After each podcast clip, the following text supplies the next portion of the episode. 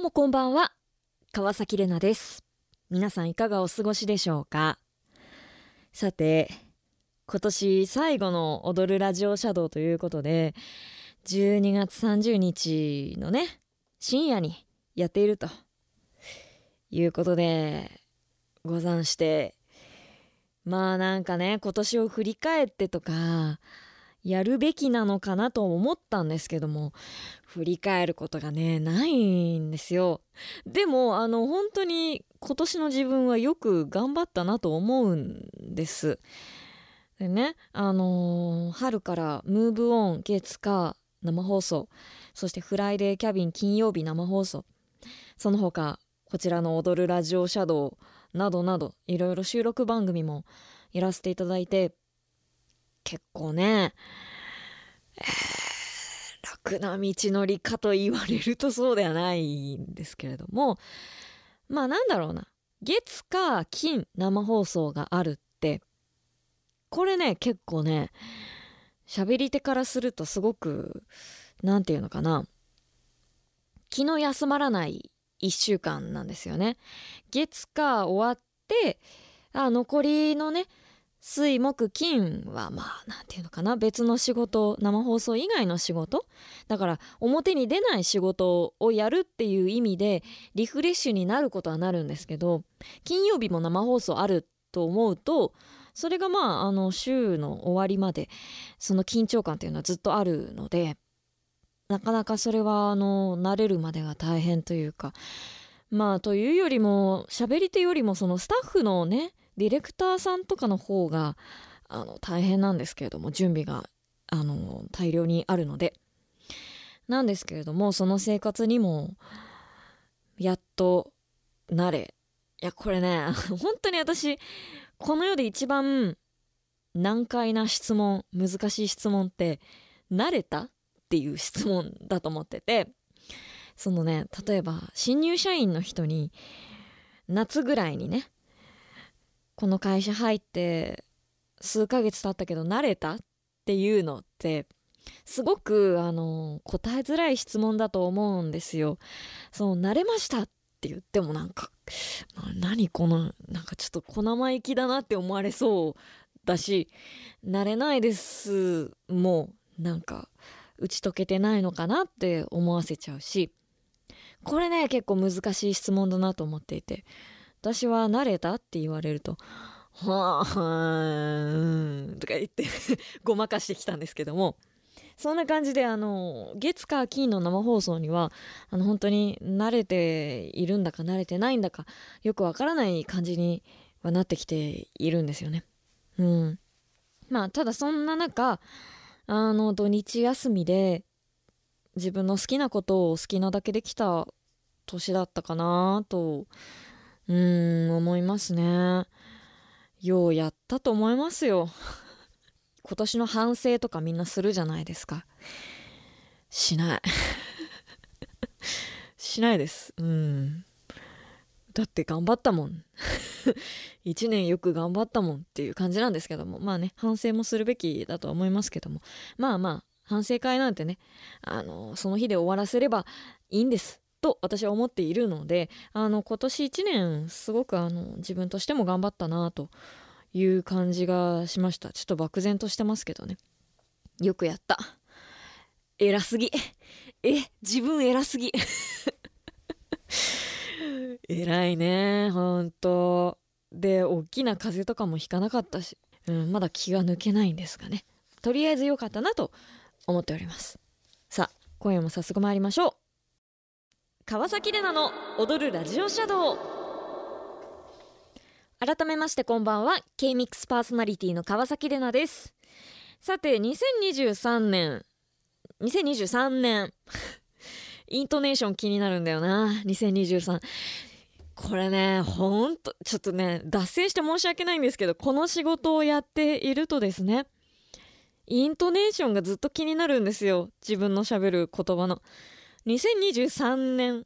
が正しいんですけど、2023年って言っちゃったりとか、2024年を、2024年、まあこれは言わないかって言っちゃったりとか、新年になればなるほど、毎年ね正しく発音しなきゃという気になるんですが、まあ、2023年というのももう、えー、ほぼ今日で終わりということで「踊らじ」も今年最後の放送なんですね。でこの後特別企画のリアルタイム大喜利というものをします。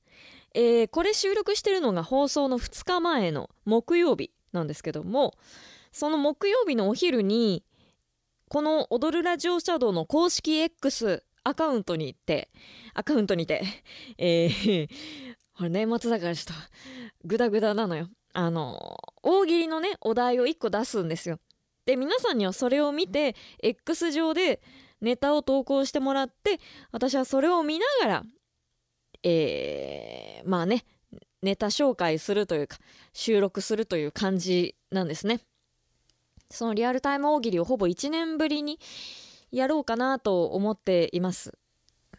なかなかね28日なんですよ今。木曜日28日。仕事納めとかかもしれませんがあのそんな中で参加していただける方がどれくらいいるのか。心配です。どうしよう。誰もいなかったら。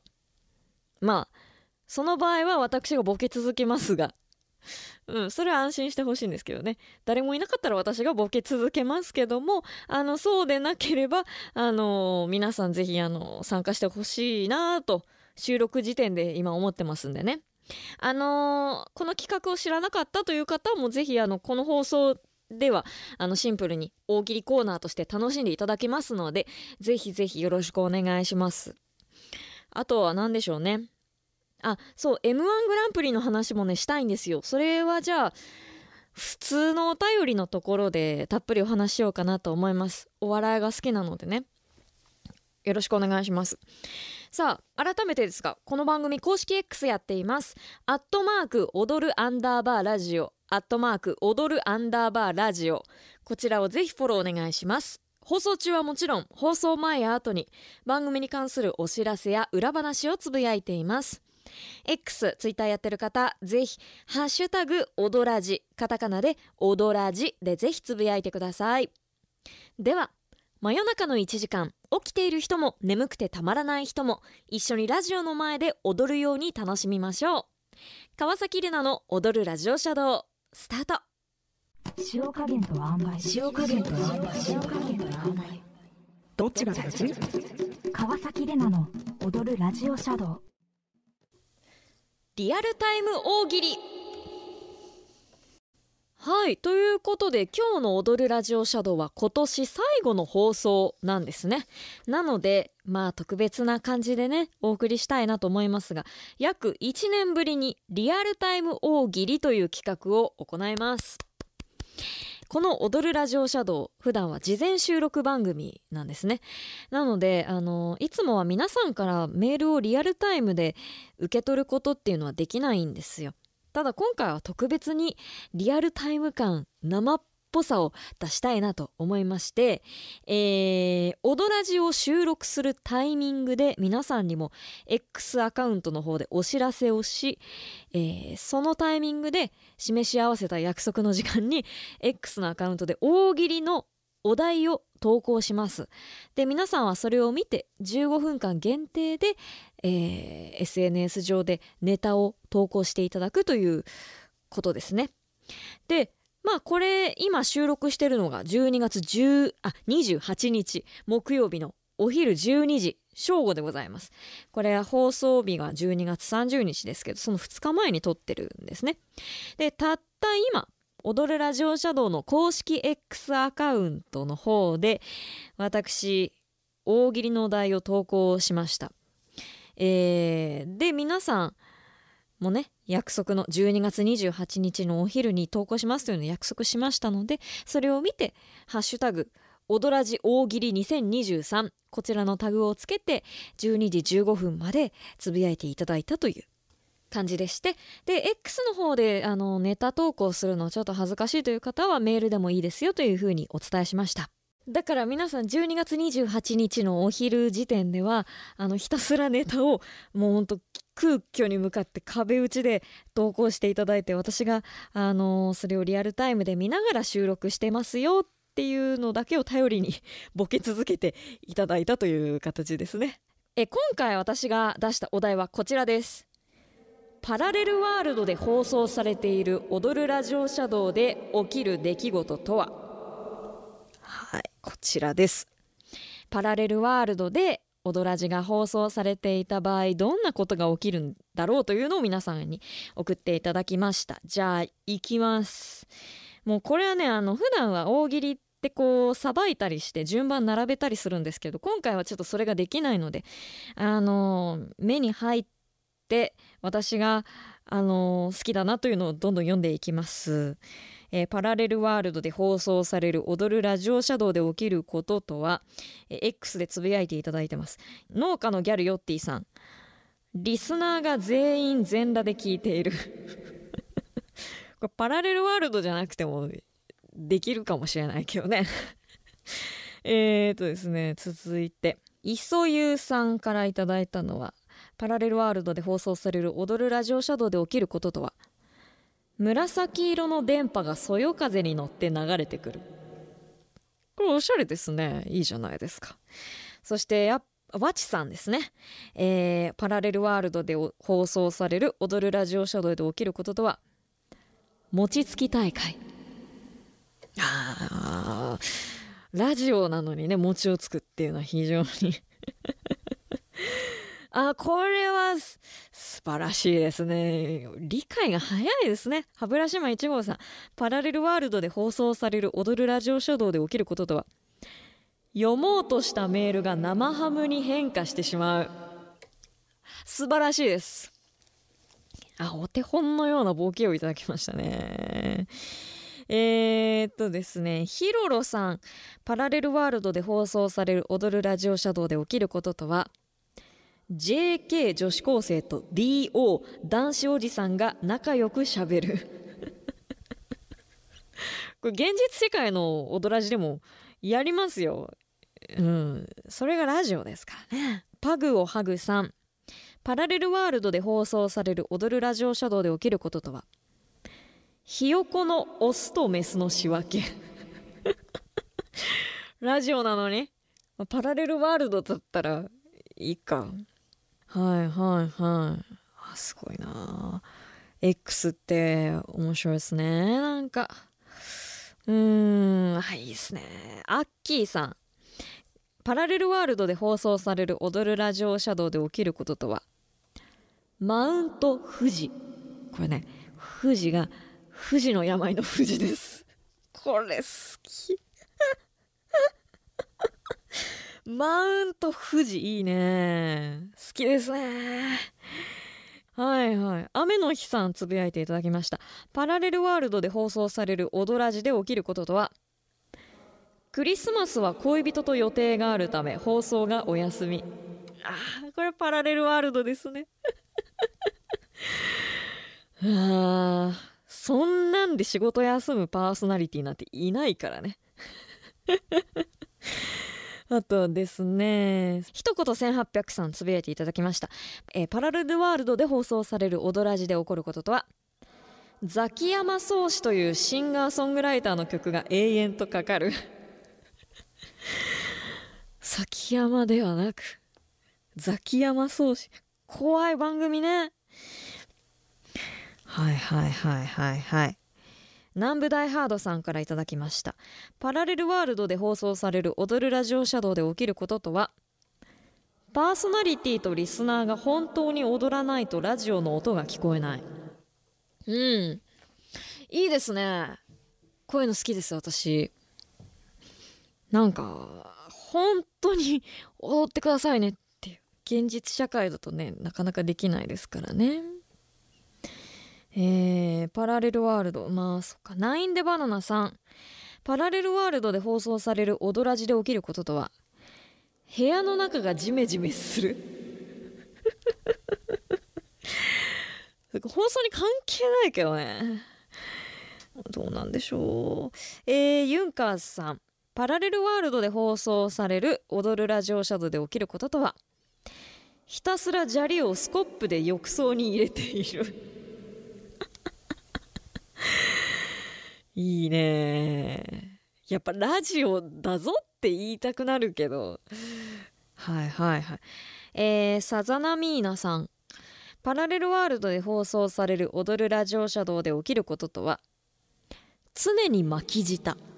はあいいですね。ちょっとした違和感みたいなね。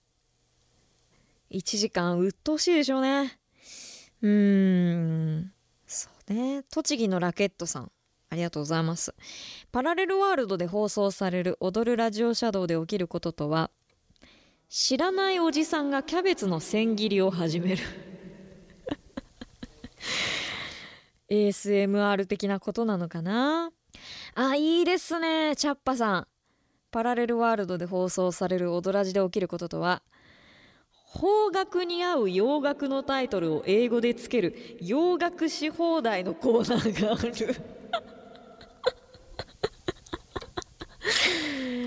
どうかしてるよね。いやでもちょっとね私考えたことあるよ。こういうコーナーやろうかなみたいな。でももうとんちんかんですもんね。メールもねメールでも送っていいですよってこと言ったのでちょっと確認しましょうか。あいいですね。ラジオネームリュクジさん。パラレルワールドで放送される踊るラジオシャドウで起きることとはゲストが20年後の川崎レナはあ。これいいですね。いいパラレルワールド感が出てますよ。気持ち悪いでしょうね。先森麦笛さん。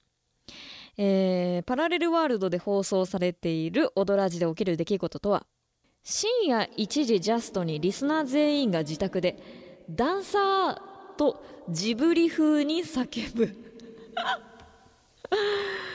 これねよくわかんないです。しかもジブリ風って何？これがわからないところがパラレルワールドなのかな？うわ好きね。好きですよ。ゆうゆパパさんね。パラレルワールドで放送される踊るラジオシャドウで起きることとは1時半にパレードが始まる。いいね。小説のタイトルみたい。東野圭吾の小説みたいですね。1時半にパレードが始まる。どんなパレードだろう。いいね。でもそういうのやりたいな。おはよう金曜日さん。パラレルワールドで放送されている踊らじでで起きる出来事とは。香りまでしっかりお届けしてくれる。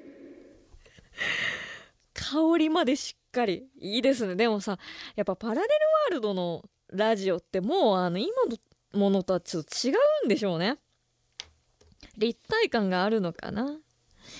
金ちゃんバナナさんパラレルワールドで放送される踊るラジオシャドウで起きることとはマイクがソーセージになってしまう。でもいいですよ。いいなんていうのかバカバカしさ加減っていうんですかね。ソーセージ。食べたくなっちゃうよね。マイクがソーセージだったら。海のとんとりさん。パラレルワールドで放送される踊らじで起きることとは。1990年代のパラパラと1960年代のレロレロが繰り返しかかるだけ。気持ち悪い。レロレロね。レロレロね。とか言って知ってる言葉のように。知らんわ。レロレロなんて。七うさぎさん。パラレルワールドで放送されている踊らじで起きる出来事とは光源氏っぽいパラレル銀河を熱唱。パラダイス銀河ならぬ。あとねあさっきゲスト系のねボケがありましたけど青コーナー赤松さん。パラレルワールドで放送されている踊るラジオシャドウで起きる出来事とはゲストを一人で63役。怖いね。怖いです。これ好きよ。えー、グレーメンの音楽隊さん。パラレルワールドで放送される踊らじで起きることとは選曲がいつも谷村新司の「スバル。毎回？谷村新司さんしか許されないからねそれは。谷村新司さんが自分のラジオ番組でやる時しか許されないですよ。くだらんですね。剣士武京さんパラレルワールドで放送されている踊らじで起きる出来事とは「は」をことごとく「パ」に言い換えるザッキーがいる。葉巻をパ巻きと言ったりする。くだらん。くだらないよ。パマキがさとか言ってあの時拾ったパマキの話なんでパマキのパナチなんですけどみたいなことですか？うーん面白いね。磯優さんパラレルワールドで放送される踊るラジオシャドウで起きることとは川崎玲奈が添い寝するコーナー寝かせてなんかあげないんだからあいいですね。これやりたいな。いつかやりましょうかじゃあ寝かせてなんかあげないんだから。いいな。さっきの洋楽し放題もね私も好きなんでねなんかやりたいなと思うんです。えー、栃木のラケットさん。えー、パラレルワールドで放送されている「踊る味」で起きることとは。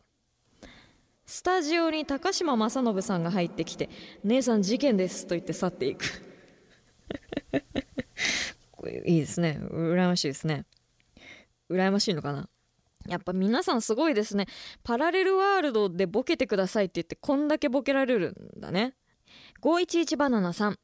パラレルワールドで放送される踊るラジオシャドウで起きることとは音楽の時もずっと花粉を上げているので独り言がずっと聞こえてくる。これやね。でもやっちゃいそうですけどね。オカメインコさん。パラレルワールドで放送されている踊るラジオシャドウで起きる出来事とは？今年1年分の Traffic Weather Information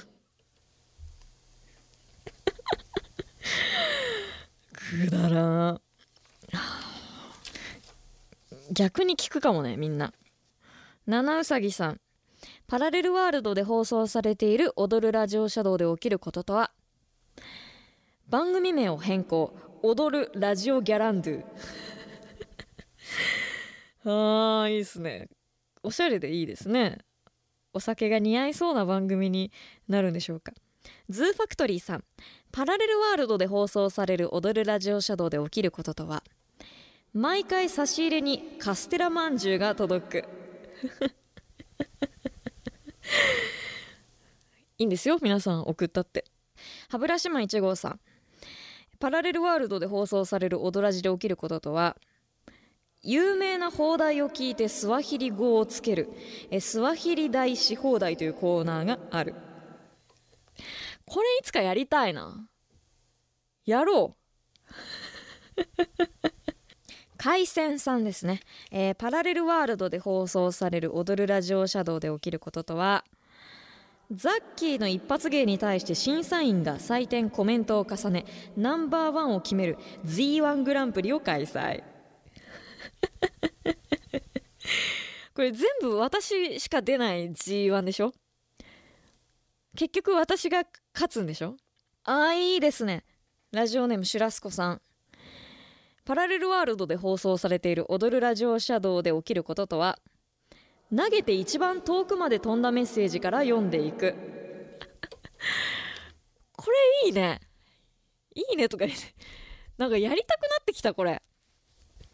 一周回って皆さんからなんか企画募集みたいになってるな。えこれさ本当によかったらやってもいいですか？さすがに投げるのはね申し訳ないですけど。いいなあこうこういうこういうのでいいんですよ。張り込み中ケチャップさん。パラレルワールドで放送される踊らじで起きることとは？ザキさんが少し浮く。そう。いいこいいですね。こういうのいいですよ。ああ小野のこまねちさん。パラレルワールドで放送されている踊るラジオシャドウで起きる出来事とは？よし行くぞ。オラ東京さ行くだのメロディーに乗せてしか喋れない。好きです。私好きでございます。え本当にやろっかなこれ。どうなんだろう。やってもよかったらやるよ。えー、ジャケンさん。あ高知から。えー、ありがとうございます。私父親が高知出身なんでございます、えー、ジャケンさん。パラレルワールドで放送される踊らじで起きることとは悪魔も天使も黒い。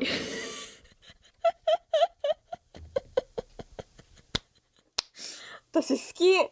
ほんいい塩梅ついてきますね。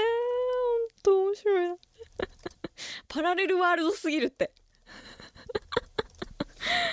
あー面白いじゃあラスト。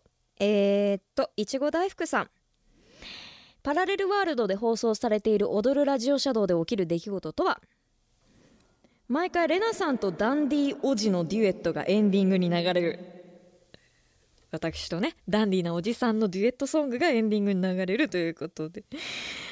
あー面白かった。これさ本当にさやってもいいかな？そのなんか読んだ中もしくは読めなかったけど私が個人的に好きとか本当に企画の一部にしちゃってもよければちょっと今度やろうかな。あの真剣に考えさせてください。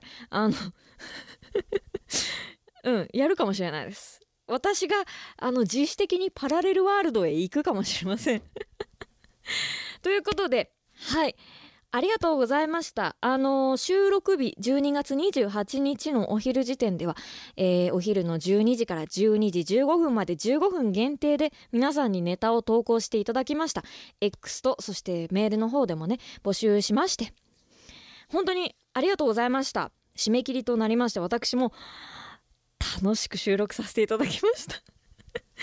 ということであのー、踊らじはねいつもは収録なんですけどもこうして皆さんのね投稿をリアルタイムで見ることができるっていうのは非常に楽しい記憶になるなぁなんて思いますんでまたやろうと思いますリアルタイム大喜利。ぜひぜひまたやるときは楽しみにしていてください。日常と非日常の狭間にあるレーズンパン。それで腹は満たされるのか？川崎レナの踊るラジオシャドウ。では普通のお便りを読みたいなと思いますがえー、っとまずはそうですね。m 1グランプリの話をしましょうか。12月の24日にね m 1グランプリ漫才頂上決定戦、まあ、お笑い芸人の方が漫才の面白さで日本一を決めるという賞レースがありましてテレビで放送されまして私はお笑いが大好きなのでねすごくあの熱心に毎回見ているんですけれども今回もすごかったですね。ちょっとあのネタバレをしてしまうのでまだ言うなという方はちょっとボリューム下げていただいてもよろしいでしょうか。10分ぐらい下げれば多分大丈夫。うんあの気をつけてください。こっちが気をつけろよという話なんですけどね。もう大丈夫かなと思ってネタバレありで話すんですがさっきーさんれなちゃんこんばんは。こんばんは。今回恥ずかしながら初めて m 1グランプリの決勝をリアルタイムで見ました。面白い漫才がよりどりみどりで楽しい時間でしたが芸人さんたちの本気のぶつかり合いを見て得点発表のたびにドキドキ。お笑いガチ勢は賞レースのたびにこんな緊張に耐えているのかと身に染みましたね。個人的にはヤーレンズの準優勝が嬉しかったです。レナちゃんが思う見どころはどこでしたかと。あとグレーメンの音楽隊さんも。M1 今年も楽しかったですね。私的 M1 の1日は、えー、15時から22に22時まで。一杯やりながらずっとお笑いを堪能しその後興奮した気持ちを K-MIX ブルーモーメントをタイムフリーするという、えー、贅沢な一日を過ごしました。ザキさんの M1 の日はどんな一日でしたか？あと今回敗者復活戦から勝ち上がった獅子頭の脇田さんいいですね。と腹抱えて笑っちゃいました。あとマスパパさんこの方すごいいいこと書いてくださってる。m 1グランプリの話なんですが50代に突入した自分は一昨年の大会で錦鯉に昭和のロマンを感じ今大会では令和ロマンに新たな感動をいただきました。若い世代の方々が多かったようですがネタへの着眼点や発想力爆発力にはプロフェッショナルを感じました。審査員の方々の緊張感もすごく伝わりました。自分は博多大吉さんのコメントがすごく好きです。素人の自分なんかが言うのは失礼ですが観察力があり鋭いコメントの中にも愛を感じたので聞いていて全て腑に落ちましたと。仕事の都合でリアタイできず翌日に m 1を見たんですがスマホの情報を一切シャットアウトし結果を知っている人には言ったら孫の代まで恨むと威嚇した甲斐もあってか とてもレベルの高い大会を楽しめました。笑いの力ってすごいですね。ねいいこと書いてくださってる。そうなんですよ。今回令和ロマンがね優勝しまして昨年はウエストランド。一昨年が錦鯉ですね優勝は。うーんいい戦いでしたね。私はですね私もあのえっとね15時。えっと m 1グランプリの決勝戦自体のテレビの放送は夜の6時半から放送だったんですけどもお昼の3時から6時半までの3時間半は敗者復活戦って言ってその準決勝の大会で落ちてしまった組の中から一組一番面白いこう漫才師を選んでその人たちは決勝に出ることができるみたいな。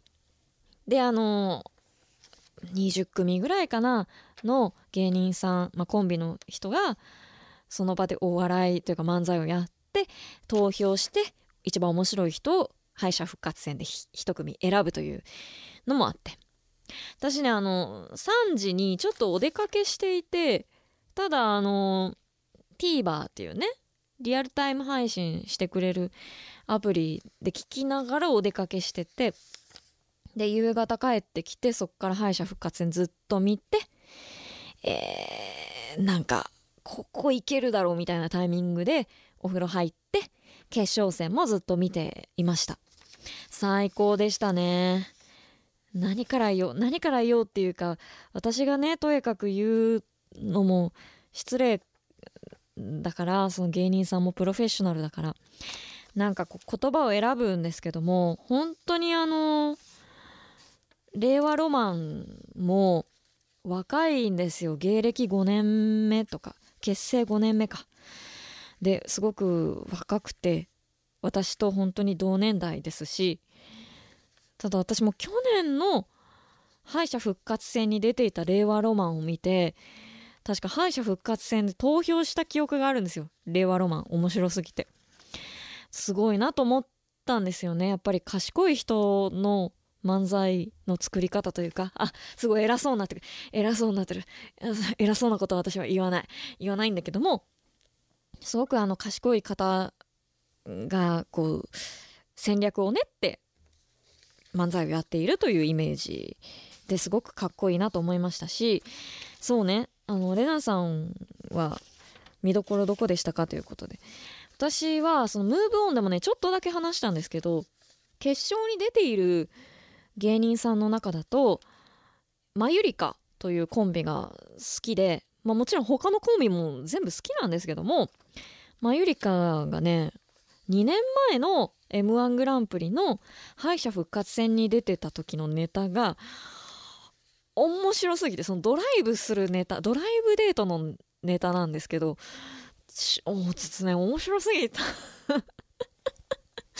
ですよそれからずっと好きで今回決勝でね見ることができてその、まあ、ゆりかのちょっと気持ち悪い雰囲気それが売りなんですけどもそれがあのちゃんと地上波で映るというのが私はすごく嬉しいなと思って応援をしていましたね。うん、決勝もすごく良かったしあの敗者復活戦がねもうそう決勝はね決勝そのなんていうんだろう漫才頂上決決戦の決勝だから面白いには間違いないんですけどやっぱ決勝って緊張するんですよ視聴者としても。やっぱりこう緊張感が出てしまうんですね。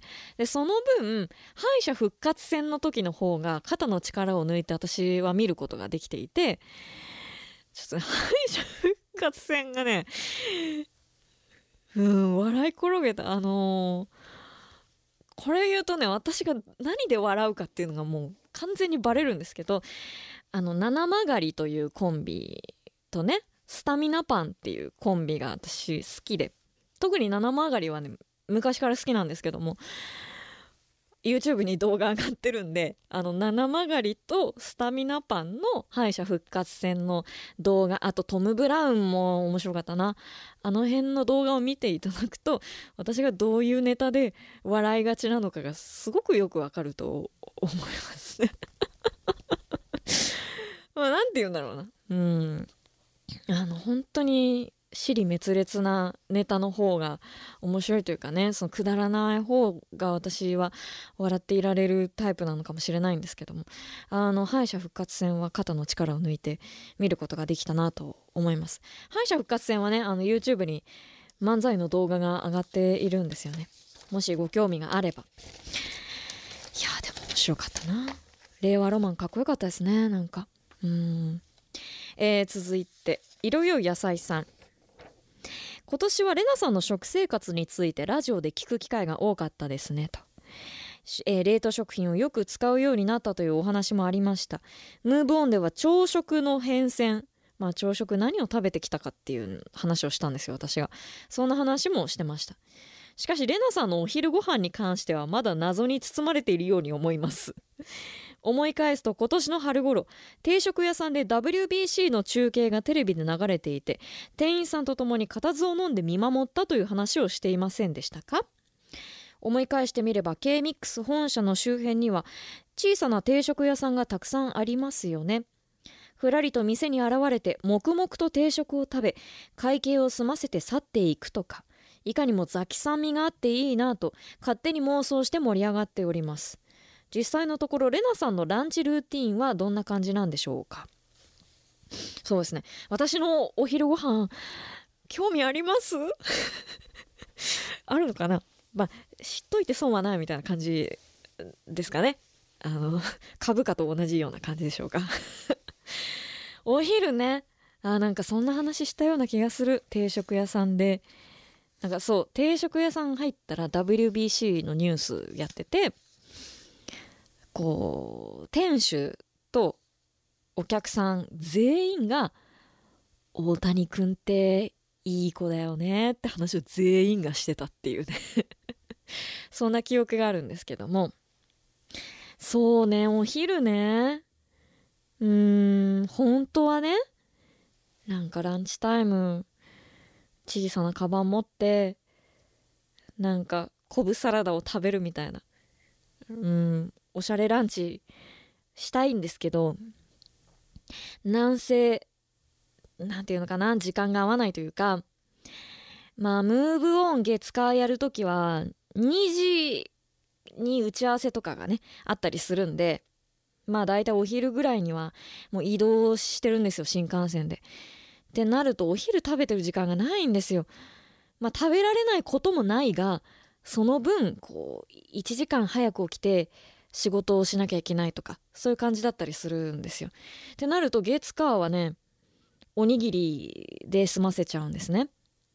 で水木とかは生放送ないですけどまあ水曜日とかはね比較的余裕があるのでランチ食べに行ったりもしますが最近はなかなか定食屋さん行けてないですね。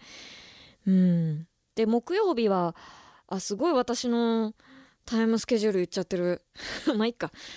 あ忘れてください。あ木曜日はね、まあ、大体お昼に踊るラジオシャドウを撮って収録編集とか済ませるともう3時とかになってしまうんですよ。3時過ぎとかになるんでもうランチタイム終わってるでしょ？だから結局おにぎり買って食べるとかになっちゃうかな。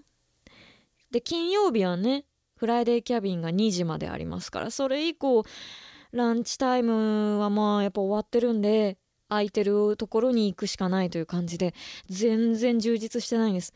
お昼はね諦めてますね。よくねバカボ鬼塚さんがおっしゃってたことなんですけどこのラジオ業界とか、まあ、テレビ業界もそうですかね。こういう業界に入った時に一番最初に心しなきゃいけないものっていうのがあってそれはあの食事の時間感覚をもう捨てるという。例えば朝8時に朝食食べてお昼は12時に食べて夕飯は夜7時に食べる。っていうなんとなくの3食食べる時の時間設定ってあるじゃないですか。もうそれを捨てると。うん。だからお昼をもう夕方4時とかに食べるわけですね。で夕飯お昼と夕飯こ込みというか兼用になったりもするし逆に夕飯が夜のね遅くなっちゃったりとかもする。もうこれはもう諦めるしかないという話をしていて本当にそうだと。で食事の時間感覚を忘れてしまったのでランチタイムはねなかなかそのうん自分のペースの調整のタイミングでもあるというかお昼どこで食べるかっていうのはね。だからあんまり充実できてないですね。行きたいんですが。心は行きたいんですがね。だからなんかシャレオツランチ行ってきたよって話が生まれたら今度します。ただしあの非常にコンビニのおにぎりには詳しくなりました。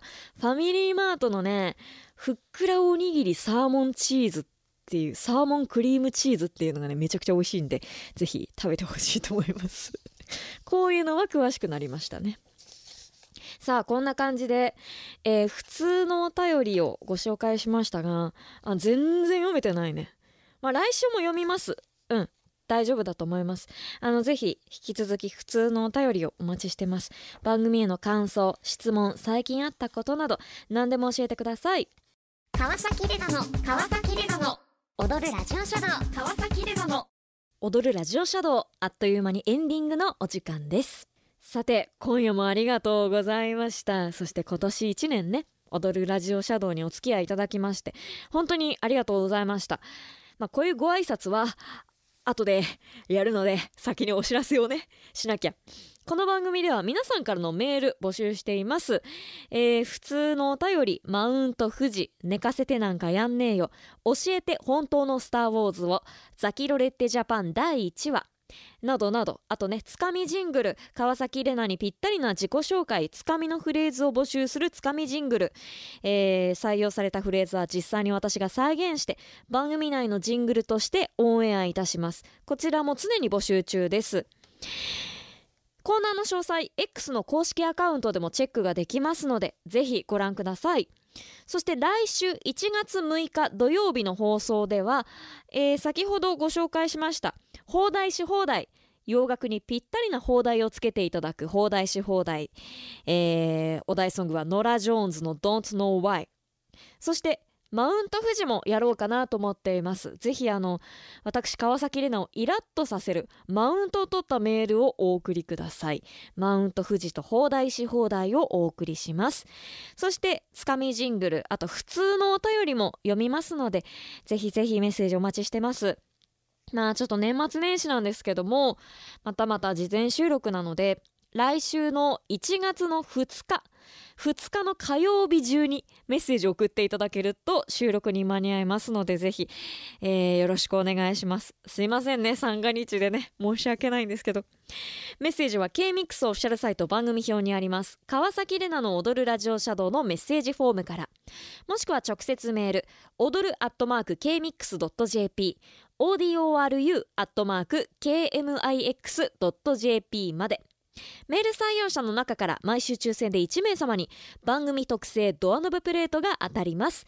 ぜひ住所氏名電話番号も添えてお送りください。ということで本当にあの今回もありがとうございました。リアルタイム大喜利もねあのいつもは送らないけれど今回はっていう方も結構いらっしゃいましたしちょっと読み切れなくて申し訳なかったんですけれども私あのマイクに乗ってないところでも皆さんのボケを見て爆笑してますので ご安心ください。すごくね踊らじとしてもあの本当に楽しい素をさらけ出した1年だったかなと思いますが来年もねより一層皆さんとこういろんなことを分かち合えたらいいなと思っておりますんでぜひよろしくお願いします。お相手は川崎れなでした。また来週。そして良いお年を。